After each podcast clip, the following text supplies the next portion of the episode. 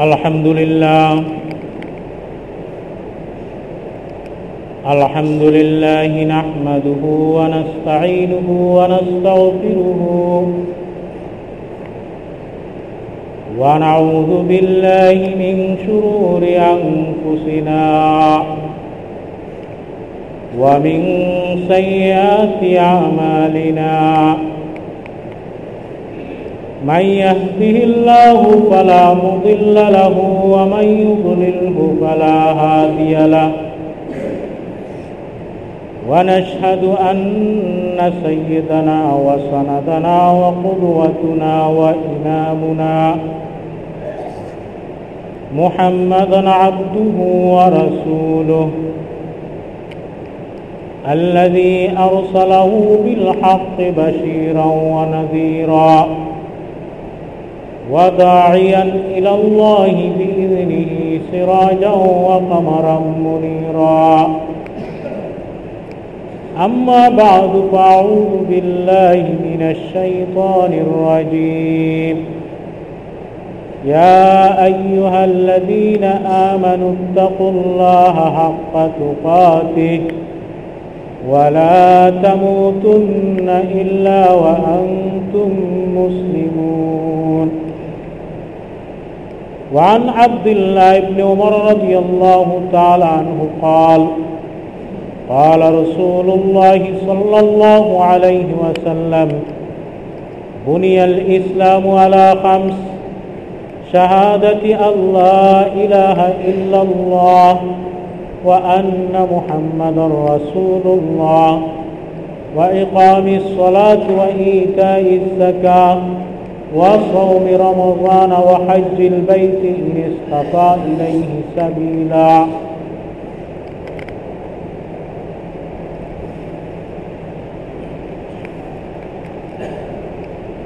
সম্মানিত উপস্থিতি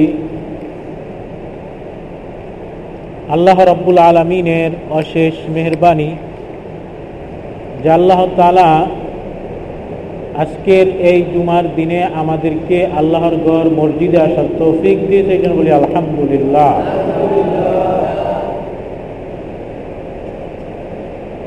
আল্লাহ রব্বুল আলমিনের অসংখ্য নিয়ামত আমরা ভোগ করে থাকি। আল্লাহ তালা বলেন, ইন তাউদ্দু নেমাতাল্লাহ যদি তোমরা আল্লাহর ন্যামত সমূহকে গণনা করতে যাও পালা তাহসুহা, তাহলে গণে শেষ করতে পারবে না। এজন্য দুনিয়াতে সবচাইতে বড় নিয়ামত হলো ইমান এবং আমলের সলে আল্লাহ তালা যাদেরকে ইমানের দৌলত দিয়েছেন যাদেরকে আল্লাহ তালা নেক আমল করার তৌফিক দিয়েছেন, তো এর চাইতে বড় কোনো নেয়ামত দুনিয়াতে আর হইতে পারে না। এই জন্য সবসময় এই কথার সুক্রিয়া আদায় করা যে আল্লাহ তালা আমাদেরকে ইমান দিয়েছেন, আমাদেরকে মুসলমান বানাইছেন এই জন্য বলি আলহামদুলিল্লাহ।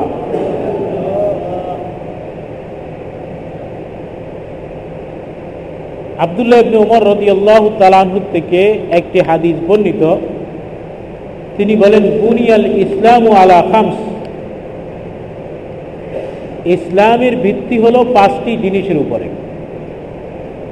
ইসলামের বুনিয়াদ হলো পাঁচটি জিনিসের উপরে। এক নম্বরে কি? শাহাদি আল্লাহ ইলাহা ইল্লাল্লাহ ও আন্না মুহাম্মদুর রসুল্লাহ এক নম্বর হলো এই কথার সাক্ষী দেওয়া।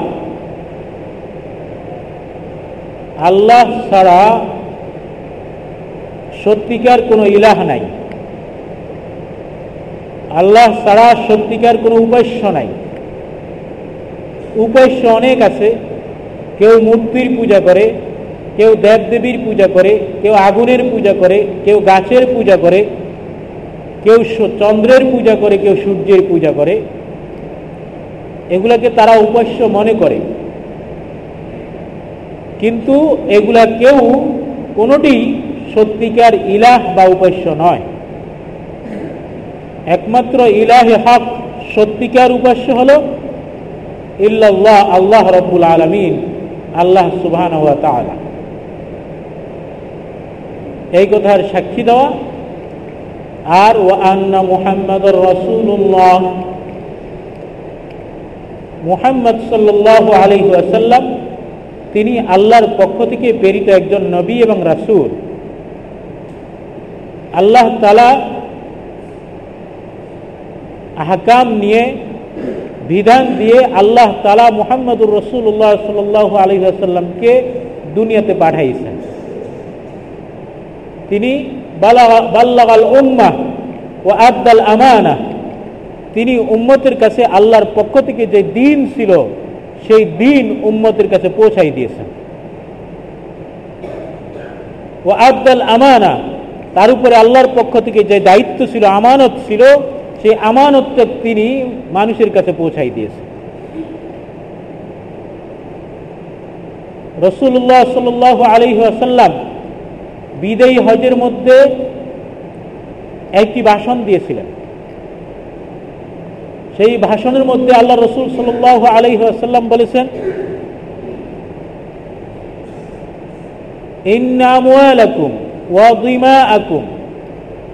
তোমাদের সম্পদ এবং তোমাদের রক্ত, তোমাদের যান এরকম নিরাপদ কেরকম কাহুরমতি ইয়ৌমিকুম হাজা ওয়াবালাদিকুম হাজা বলতেছে রসুল্লাহ সাল আলহাসাল্লাম যে আজকের এই দিনটা যেরকমভাবে নিরাপদ।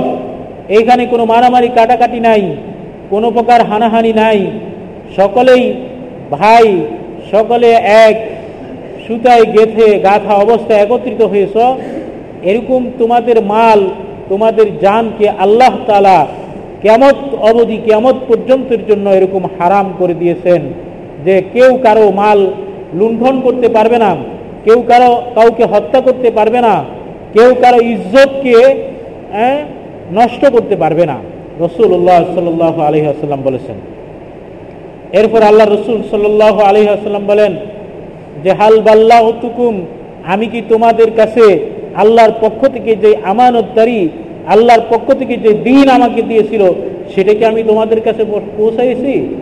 পালু ভালা বলেন সাহাবাই কিরাম সকলেই এক বাক্যে বলেছিল হ্যাঁ আপনি আমাদের কাছে দিনকে পৌঁছাই দিয়েছেন।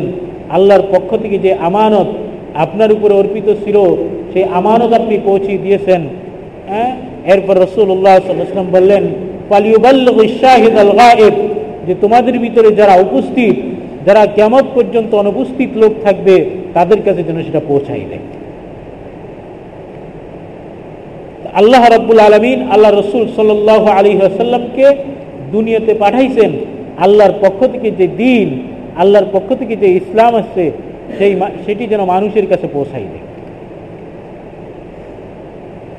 এ হলো ইসলামের একটি স্তম্ভ যে আপনি এই কথার সাক্ষী দিবেন, আল্লাহ সারা সত্যিকার কোনো ইলাহ নাই, মোহাম্মদুর রসুল্লাহ সাল আলহাম তিনি আল্লাহ রসুল। দ্বিতীয় হল ওয়াইকামি সলাদ সলাদ কায়েম করা। তিন নম্বর হল ইতা ইস জাকাত সম্পদের জাকাত পরিশোধ করা। চার নম্বর হল ওয়াসৌমে রমজান রমজান মাসে রোজা রাখা। পাঁচ নম্বর হলো ওয়াহাজিল বাইত ইনিস্তা ইলাইহি সাবিলা এবং বাইতুল্লাহর হজ করা। যদি কোনো ব্যক্তি বাইতুল্লাহর হজ করার উপরে ক্ষমতাবান থাকে, তার যদি নাকি সামর্থ্য থাকে, তাহলে বাইতুল্লাহর হজ করা। এই পাঁচটি হলো ইসলামের স্তম্ভ। ইমানের পর সবচাইতে গুরুত্বপূর্ণ ইসলামের খুঁটি, সেটা হলো সলাৎ নামাজ। ওমর তালাহু তার খেলাফতের যুগে যে সমস্ত আমির ছিলেন, যে সমস্ত গভর্নর ছিলেন, তাদের কাছে সিটি দিলেন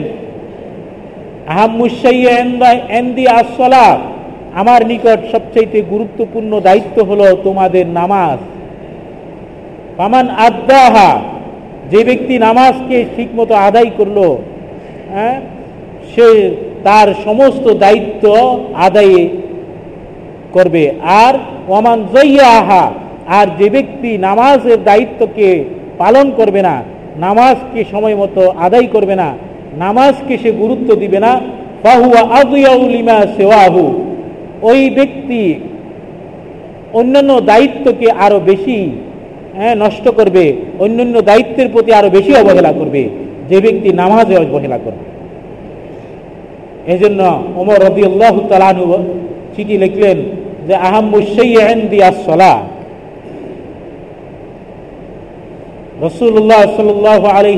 বলেন যে ব্যক্তি অজু করল এবং সুন্দরভাবে অজু করল। সুন্দরভাবে অজু করা। সুন্দরভাবে অজু করলে আল্লাহ রব্বুল আলমিন একজন মমিন যখন অজু করে তার অজুর দ্বারাই সমস্ত গুণাগুলিকে মাফ করে দেন। এক হাদিসের ভিতরে এসেছে যে ব্যক্তি অজু করল, অজু করার পর সে চেহারা ধইল খারাজাত মিন খতায়াহু, সেই ব্যক্তি তার চেহারার দ্বারায় সুখের দ্বারায় যে সমস্ত গুনাহগুলি করেছিল, তার অজুর দ্বারায় তার চোখের গুনাহগুলি আল্লাহ তালা মাফ করে দেবেন। আপনি যখন চোখের দ্বারায়, আপনি যখন চোখে গুনাহ করেন, যেরকমভাবে আপনি খারাপ কিছুর দিকে দেখলেন, আপনি কোনো খারাপ না অবৈধভাবে কোনো নারীর দিকে দেখলেন, এটা হলো আপনার চোখের গুণা অপর একটি হাদিসের ভিতরে এসেছে, যখন কোনো ব্যক্তি অজু করবে পামাজ মাজা, সেই ব্যক্তি নাকে পানি দিল ওয়াস্তান শাকা এবং কুলি করল আল্লাহ রব্বুল আলমিন তার নাক থেকে গুনাহগুলিকে ঝরাই দেন এবং মুখের কুলির সাথে আল্লাহ তালা তার মুখের গুনাহগুলিকে ঝরাই দেন। এরপরে যখন কোনো ব্যক্তি অজু করল, সে ব্যক্তি তার হাত ধুইল পাকাশালাই ইয়াদাহু যে ব্যক্তি হাত দিল খারাজাত খাতায়াত ফুল্লাতি বাতাসাত ফুলিয়াদ যেই সমস্ত গুনাহগুলি তার হাত স্পর্শ করেছিল হাতের দ্বারা যে সমস্ত গুনাহগুলিকে সে কামাই করেছিল, আল্লাহ রাব্বুল আলমিন হাত ধোয়ার সাথে সাথে, হাতের থেকে পানি ঝরার সাথে সাথে আল্লাহ তালা তার হাতের গুণাগুলিকে ঝরাই দিয়ে দেন। এরপরে হাদিসের ভিতরে বলতেছে হ্যাঁ যে যখন ফাঁকাসলা রিজলা, যদি কোনো একজন ব্যক্তি অজুর সময় তার পা গুলিকে ধুইল, তো পায়ের দ্বারা যে সমস্ত গুনাহগুলি হয়ে থাকে, আল্লাহ তালা তার পায়ের গুনাহগুলিকে মাফ করে দেন। এরপরে কি? হাত্তা রসুল্লাহ আলহি আসাল্লাম বলতেছেন, ওই ব্যক্তি এরকমভাবে পবিত্র হবেন, যেরকমভাবে একদম পুত পবিত্র সাদা ধবধবে কাপড়ের মতো পবিত্র হয়ে যাবেন। অভি রওয়ায়তিল্লিল মুসলিম হারাজাত কায়মিন ওয়ালাদাতহু উম্মু ইমাম মুসলিম রহমতুল্লাহ একটি রওয়ায়ত বর্ণনা করেন, ওই ব্যক্তি গুনাহের থেকে এরকম পবিত্র হয়ে বের হবে যেন তার মা তাকে আজকে যেরকম ভাবে নিষ্পাপ অবস্থায় ভূমিষ্ঠ করেছেন, তার কোনো গুনাহ নেই। একমাত্র অজু করার দ্বারায় আল্লাহ তালা তাকে গুনাহের থেকে এরকম পবিত্র করে দিলেন।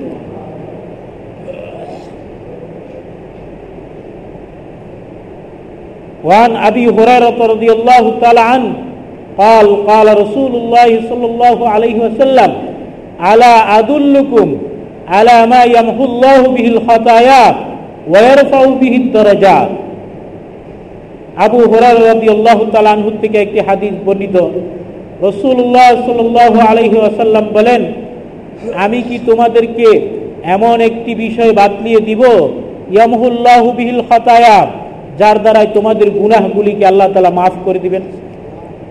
ওয়ার ওয়ারফাউবিহীন দারাজাত, এবং তোমাদের মর্যাদাকে বৃদ্ধি করে দিবেন, তোমাদের সম্মানকে বৃদ্ধি করে দিবেন।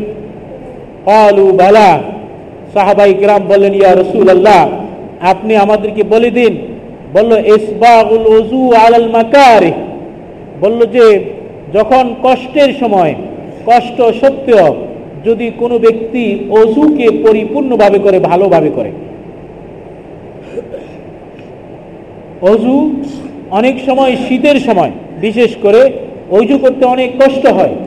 কিন্তু যদি এই কষ্টের সময় আপনি যদি নাকি ভালোভাবে অজু করেন ইসবাউল অজু আলাল মাকারে রসুল্লাহ বলেছেন, এর দ্বারায় আপনার মর্যাদাকে আল্লাহ তালা বাড়াই দিবেন।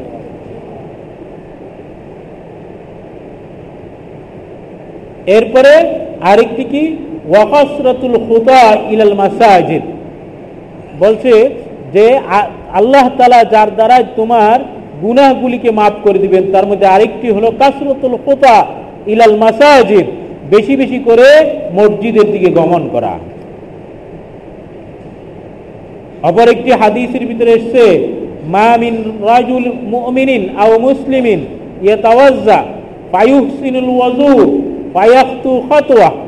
এরপরে বলতেছে যে যেই ব্যক্তি ঘরের ভিতরে অজু করল এবং সুন্দরভাবে অজু করল এবং তারপরে সে ঘর থেকে বের হলো, লা ইয়াখরুজুহু ইল্লা সলাত, লা ইল্লা সলাত। সে ঘর থেকে একমাত্র বের হয়েছে কি জন্য? ইল্লা সলাত, নামাজের উদ্দেশ্যে। আল্লাহ রসুল সাল আলহিহাসাল্লাম ইয়াস্তু বিহা, সে যখন নামাজের উদ্দেশ্যে বের হবে তো সে যখন একটি পা সামনের দিকে রাখবে, আল্লাহ তালা তার একটি গুণাকে মাফ করবে। এরপরে যখন আরেকটি পা সামনের দিকে রাখবে, আল্লাহ তালা তার সম্মান এবং মর্যাদাকে বৃদ্ধি করে দেবেন।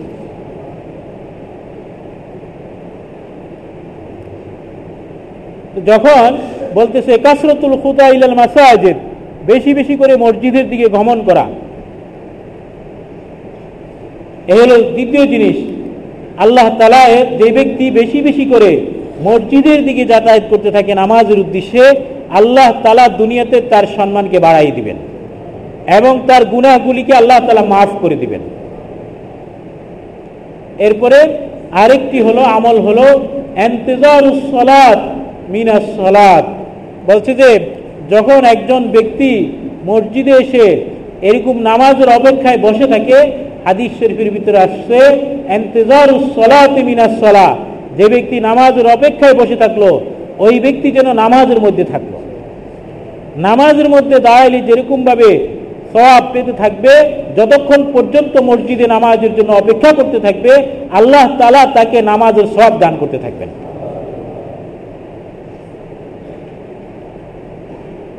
রসুল্লাহ সাল্লাহ আলহি আসাল্লাম বলতেছেন হ্যাঁ ফাজা আলিকুমুর রেবাদ ফাজা আলিকুমুর রিবাদ ফাজা আলিকুমুর রিবাদ।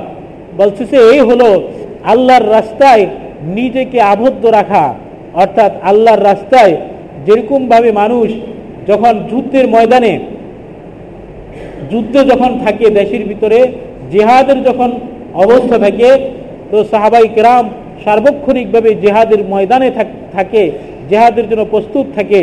তো যেই ব্যক্তি এরকম তিনটি আমল করবে ইসবাহুল অজু আলাল মাকারে, কষ্ট সত্ত্বেও অজু পরিপূর্ণভাবে করবে, আর কাসরতুল খুতা ইলাল মাসাজিদ, মসজিদের দিকে যাতায়াত করবে বেশি বেশি করে।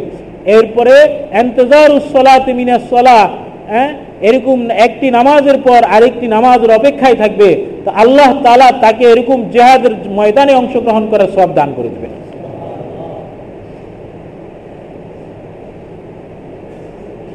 অপর একটি হাদিসের ভিতরে এসেছে, ইন্না উম্মতি ইউদা ইয়াউমাল কিয়ামা গুররান মুহাজ্জালিন মিন আসারিল ওযু। বলছে যে কাল কিয়ামতের মাঠে আমার উম্মতদেরকে এরকম ডাকা হবে, গুররান মুহাজ্জালিন মিন আসারিল ওযু। তাদের অজুর অঙ্গ প্রত্যঙ্গগুলি এরকম চিকচিক করে ঝলমল করে আলোকিত হইতে থাকবে। আইসা রদিয়াল্লাহ তালানহা রসুল্লাহ সাল্লাহ আলহি আসাল্লামকে জিজ্ঞেস করলেন, ইয়া রসুল্লাহ যখন কিয়ামতের অবস্থা ভয়াবহ হবে, অসংখ্য মানুষ কিয়ামতের মাঠে এরকম উঠবে আর কারও বস্ত্র থাকবে না। সবাই বস্ত্রহীনভাবে উঠবে। এমত অবস্থায় আপনি কীভাবে আপনার উম্মতদেরকে চিনতে পারবেন? রসুল্লাহ সাল্লাহ আলী আসাল্লাম তখন একটি দৃষ্টান্ত দিয়ে বুঝাইলেন, এ আয়েশা ধরো এখানে অনেকগুলি ঘোড়ার ঘোড়া রয়েছে। এই অনেকগুলি ঘোড়ার মধ্যে একটি ঘোড়া আছে যেটা চিৎকুপাল্লা, অর্থাৎ তার কপালে সাদা দাগ রয়েছে। রসুল্লাহ সাল্লাম বললেন যে, যদি এতগুলা ঘোড়ার মধ্যে একটি ঘোড়া যদি নাকি এরকম চিত কপালে থাকে, তার কপালে যদি নাকি সাদা দাগ থাকে, এটা কি কি চিনতে কষ্ট হবে? আইসারত আল্লাহ তালানা বললেন, না। চিনতে কষ্ট হবে না, বরং সহজ হবে। বলল রসুল উল্লাহ সাল্লাম বললেন যে, কাল কেমতের মাঠে যারা আমার উন্মত হবে, তাদের অজুর অঙ্গ প্রত্যঙ্গগুলি, যে সমস্ত অঙ্গগুলিকে অজুর মধ্যে দৌত করত, এই সমস্ত অঙ্গগুলি চিকচিক করে, ঝলমল করে জ্বলতে থাকবে। আর আমি আমার উম্মতদেরকে এই আসারুল অজু, অজুর অঙ্গ পর্যন্ত এবং নিদর্শন দিয়ে ডেকে ডেকে বাছাই করে নেব।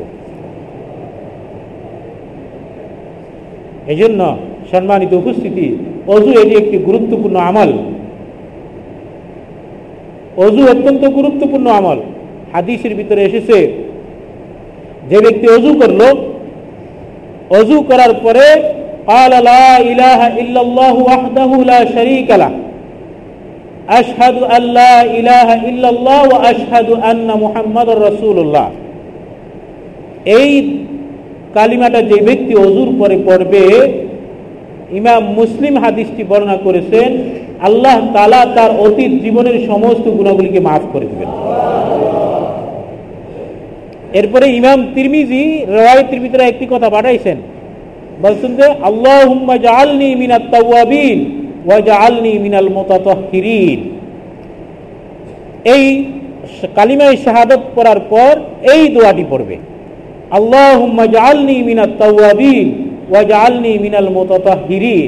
যে ওযু করার পর কালিমায় শাহাদত পড়বে, এরপরে মিনাল ইমাম তিরমিজি এটুক বাড়াইছেন, হাদিস সহি। এই কথাটুক যে ব্যক্তি পড়বে অজুর পরে, আল্লাহ তালা তার অতীত জীবনের সমস্ত গুণাগুলি মাফ করে দেবে। এই আমরা চেষ্টা করব সুন্দরভাবে অজু করে, এরপরে দোয়াটা পড়ব। অনেককেই দেখা যায় যে এরকমভাবে হাত উঁচা করে এই দোয়া পড়ার সময় বা দোয়া পড়ার যে কোন সময় উঠায় দেখি, কিন্তু হাদিসের ভিতরে এই কথাটি নাই এটা দরকার নাই, এটা করবেন না। বরং শুধু আপনি দোয়াটা পড়বেন, পড়লে আল্লাহ তালা আপনার অতীত জীবনের গুণাগুলি মাফ করে দেবেন। এরপরে যখন কোনো ব্যক্তি অজু করবে, অজু করার পরে মসজিদে প্রবেশ করবে হাদিস শরীফের ভিতরে আসছে, ইদা দাখাল আহাদুকুমুল মসজিদ, ফালা ইয়াজলিসান্না হাত্তা ইউসাল্লি রাকাতাইন অফি রাওয়ায়াতিন হাত্তা ইয়ারকা রাকাতাইন। যে যখন কোনো ব্যক্তি মসজিদে প্রবেশ করবে, মসজিদে প্রবেশ করার পর পালা ইয়াজলিসান্না ওই ব্যক্তি দুই রাকাত নামাজ পড়া ছাড়া যেন না বসে। প্রথমে দুই রাকাত নামাজ পড়বে, তারপরে বসবে। অপর একটি হাদিসের ভিতরে এসেছে, ইদা দাখাল তুমুল মসজিদ যখন তোমরা মসজিদে প্রবেশ করবে, আদু হকু কাহু কোন ও তু হকু তোমরা মসজিদের হক আদায় করো। কালু মা হকুর মসজিদ ইয়া রসুল আল্লাহ মসজিদের হক কি? কালা সলা, রাকাতাইনে কাবলা আন্তাজলিস বলছে যে, বসার পূর্বে দুই রাকাত নামাজ পড়া, এটা হলো মসজিদের হক। এই জন্য যখন আপনি মসজিদে প্রবেশ করবেন, মসজিদে প্রবেশের সাথে সাথে বসার আগে দুই রাগাত নামাজ পড়বেন, এটা হলো মসজিদের হক। হাদিস শরীফের ভিতরে আসছে, দাখাল রাজুল নিয়মাল জুমা এক ব্যক্তি রসুল্লাহ সাল আলহি আসাল্লাম এরকম খোদ্া দিচ্ছেন, এক ব্যক্তি মসজিদে প্রবেশ করেছেন। মসজিদে প্রবেশ করে লোকটি সাথে সাথে বসে গেছে। রসুল্লাহ সাল্লাহ ইসলাম দেখতে পেয়েছেন। দেখে রসুল জিজ্ঞেস করলেন আসল্লাই তারা কাতাইন? তুমি কি দুই রাকাত নামাজ পড়ছ? কাল আল্লাহ ইয়া রসুল আল্লাহ কাল কুম ফাসল্লি রাকাতাইন। বলছে, তুমি দাঁড়াও, ফাসল্লি রাকাতাইন তুমি দুই রাকাত নামাজ পড়ো। ইমাম মুসলিম বর্ণনা করেছেন, ফাসল্লি রাকাতাইনে খাফিফাতাইন। তুমি হালকাভাবে দুই রাকাত নামাজ পড়ো, অর্থাৎ সংক্ষিপ্ত দুই রাকাত নামাজ পড়ো, তারপরে তুমি বসো। এতে বুঝা যায়, যদি কোনো ব্যক্তি জুমার দিনও ইমাম খোদ্া দিচ্ছে, এই অবস্থাতেও যদি কোনো ব্যক্তি মসজিদে প্রবেশ করবে, তাহলে তাকে আগে অবশ্যই দুই রাকাত নামাজ পড়তে হবে। তবে খোদ্া অবস্থায় ওই দুই রাকাত নামাজ রাকাতাইন খফিফাতাইন সংক্ষিপ্ত আকারে পড়বে। আমাদের দেশে একটি গলত মাসলা আছে যে যখন ইমাম সাহেব খুদ বাদে তখন কোনো নামাজ নাই, কথা নাই। অবশ্য এই সম্পর্কে একটি জয়ীফ হাদিস আছে, ত্রিপুরানি বর্ণনা করেছেন, সেটা হলো এই ইজা সঈদ ইমামুল মিম্বর, ফালা সলাতা কালামা। যখন ইমাম সাহেব মিম্বরে আরোহণ করে, তখন কোনো নামাজ নাই, কথা নাই। কিন্তু হাদিসটি জয়ীব, দুর্বল। তবে সহি মাসলা হলো এই, যখন কোনো ব্যক্তি জুমার দিন ইমাম সাহেব খোদ্া দিচ্ছেন, এমত অবস্থায় মসজিদে প্রবেশ করেছে, সেই ব্যক্তি দুই রাকাত নামাজ পড়ে নেবে। আর কোনো ব্যক্তি মসজিদে আগের থেকেই প্রবেশ করেছে এবং বসে আছে। এখন ইমাম সাহেব খোদ্া দিচ্ছে, এমত অবস্থায় সে দাঁড়াইছে, দাঁড়াইয়া দুই রাকাত নামাজ পড়তেছে, এটা নিষেধ আছে। এই জন্য এই হাদিসের সহি হলো এই যে যখন ইমাম সাহেব আপনি আগের থেকে মসজিদে বসে আছেন, কিন্তু ইমাম সাহেব খোদ্া দিচ্ছে, এমত অবস্থায় আপনি দাঁড়াইলেন দুই রাকাত নামাজ পড়ার জন্য, এই সম্পর্কে মাসলা হলো যে না, এখন আপনি নামাজ পড়তে পারবেন না, আপনি তো আগেই মসজিদে ঢুকে নামাজ পড়ে ফেলছেন। সুতরাং মনে রাখতে হবে যে মসজিদের হক হলো আপনি যখন মসজিদে প্রবেশ করবেন, তো আপনি দুই রাকাত নামাজ পড়বেন। এরপরে এন্তেজার উসলাত আপনি যখন নামাজের অপেক্ষা করবেন এন্তেজার উসলাত মিনা সলা হ্যাঁ নামাজের অপেক্ষায় যতক্ষণ পর্যন্ত থাকবেন এ হলো নামাজের ভিতরেই থাকবেন। আপনি তসবি আপনার তাহলিল, আপনার বসা এটা পুরোটাই আল্লাহ রব্বুল আলমিন আপনার জন্য সবাবের খাতায়, নামাজের সবাবের খাতায় লিপিবদ্ধ করে দেবেন। সম্মানিত উপস্থিতি, অনেক মানুষ আছে যারা মসজিদে এসে নামাজ পড়ে না, ঘরে নামাজ পড়ে। রসুল্লাহ সাল আলহি আসাল্লাম বলতেছেন, সলাতুল ফজে তুফজালু বি সলাতিল জামা বিসামি ওয়াইশ্রিনা দরজা। যদি কোনো ব্যক্তি একা নামাজ পড়ে, আর যদি নাকি জামাতে নামাজ পড়ে, এক রওয়ায়তের মধ্যে এসেছে যে আল্লাহ তালা জামাতে নামাজ যে পড়বে, তাকে পঁচিশ গুণ সবাব বাড়াই দিবেন। অপর একটি বর্ণনার ভিতরে আছে, তাকে সাতাশ গুণ সবাব বাড়াই দিবে। অপর একটি হাদিসের ভিতরে এসেছে রসুল্লাহ সাল আলহি আসাল্লাম বলেন, লাকাদ হামাম তু আমুরাজুলান উসল্লি বিন্যাস আমার ইচ্ছা হয় যে আমি একজন মানুষকে নামাজের জন্য দাঁড়া করাই দিব। সে মানুষের সাথে নামাজ পড়াইবে। আর কিছু লোককে বলব যে তোমরা লাকড়ি একত্র করো এবং যে সমস্ত লোকেরা মসজিদের জামাতে আসে নাই, নামাজ পড়ে নাই, ঘরের ভিতরে বসে আছে, আমি তাদের বাড়ি ঘরকে জ্বালাই দিব। বলেন, নাউজবিল্লাহ। সুতরাং হাদিসের দ্বারা বুঝে যায় যে যার যে সমস্ত মানুষ মসজিদে এসে নামাজ পড়ে না যে সমস্ত মানুষেরা মসজিদ থেকে বিরত থাকে, ঘরে নামাজ পড়ে রসুল্লাহ সাল আলহি আসাল্লাম তাদের বাড়ি, ঘর জ্বালাই দেওয়ার জন্য হুমকি দিয়েছেন। অন্য একটি রয়েতের মধ্যে আসছে, যদি তাদের বাড়ি ঘরের ভিতরে মহিলারা না থাকতো, যাদের, তাদের বাড়ি ঘরের ভিতরে বাচ্চা, ছোট নাবালেক শিশু যদি না থাকতো, তাহলে আমি তাদের বাড়িঘর জ্বালাই দিতাম। এতে বোঝা যায়, হাদিসের দ্বারা বোঝা যায় যে শিশু বাচ্চাদের জন্য মসজিদের জামাতে আসা ফরজ নয়। মহিলাদের জন্য মসজিদের জামাতে আসা ফরজ নয়। কারণ রসুল সাল্লাহাম বলেছেন, যদি মহিলারা যদি না হইতো, তাহলে আমি তাদের বাড়িঘর জ্বালাই দিতাম। এতে বুঝা যায় যে মহিলাদের জন্য মসজিদের জামাতে আসা ফরজ নয়। তবে রসুল্লাহ সাল আলী আসাল্লাম বলেছেন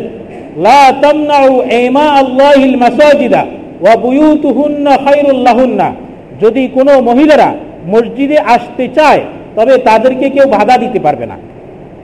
ধরেন আপনার স্ত্রী, সে বলছে যে, আমি মসজিদে যাই নামাজ পড়ব। তাহলে আপনি কিন্তু তাকে বাধা দিতে পারবেন না। কারণ রসুল্লাহ সাল্লাম বলছেন লাতাম নাও তোমরা নারীদেরকে মসজিদে আসতে বারণ করবে না, বাধা দিবে না। কিন্তু আমাদের দেশের পরিবেশটা এরকম হয়ে গিয়েছে যে, আমরা নারীদেরকে, মহিলাদেরকে মসজিদে প্রবেশ করা, এটাকে দোষণীয় মনে করি। অথচ রসুল্লাহ সাল আলহাসাল্লাম এর যুগে এই তাকাফা রসুল্লাহ সাল্লাম ফিল মসজিদ।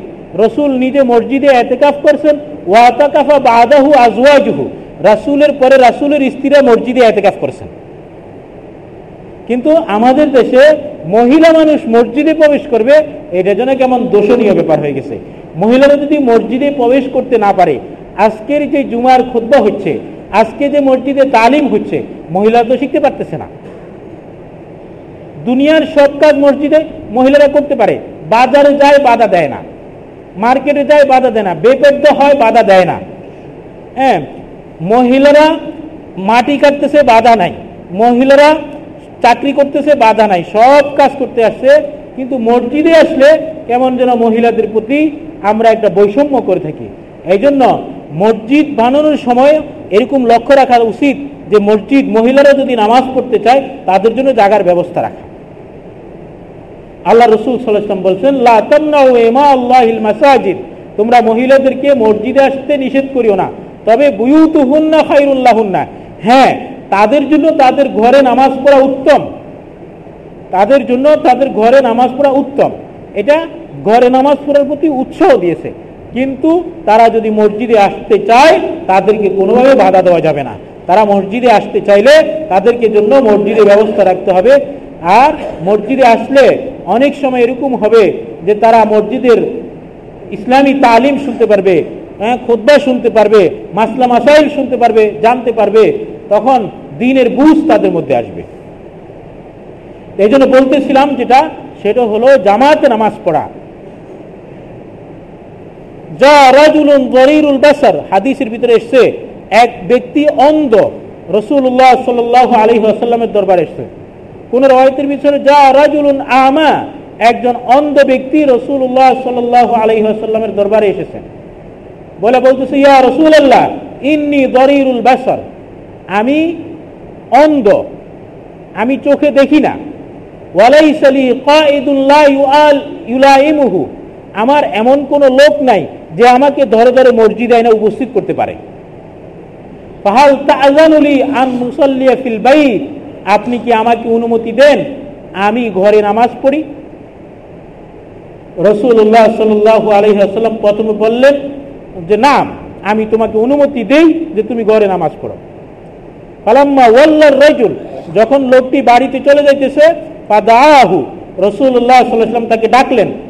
ডেকে বলেন হাল তসমা নেদা, তুমি কি আজান শুনো?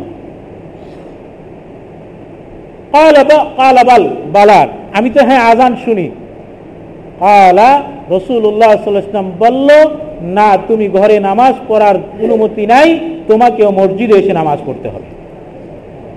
তাহলে একজন অন্ধ মানুষ, ওই অন্ধ মানুষটাকেও আল্লাহ রসুল সাল আলহাসাল্লাম নামাজ পড়ার জন্য ঘরের ভিতরে এসে নামাজ মসজিদের ভিতরে এসে নামাজ পড়তে নির্দেশ দিলেন, ঘরের ভিতরে নামাজ পড়ার জন্য অনুমতি দেন নাই। এজন্য আমাদেরকে চেষ্টা করতে হবে যে পাঁচ ওয়াক্ত নামাজ যাতে আমরা জামাতের সাথে পড়তে পারি।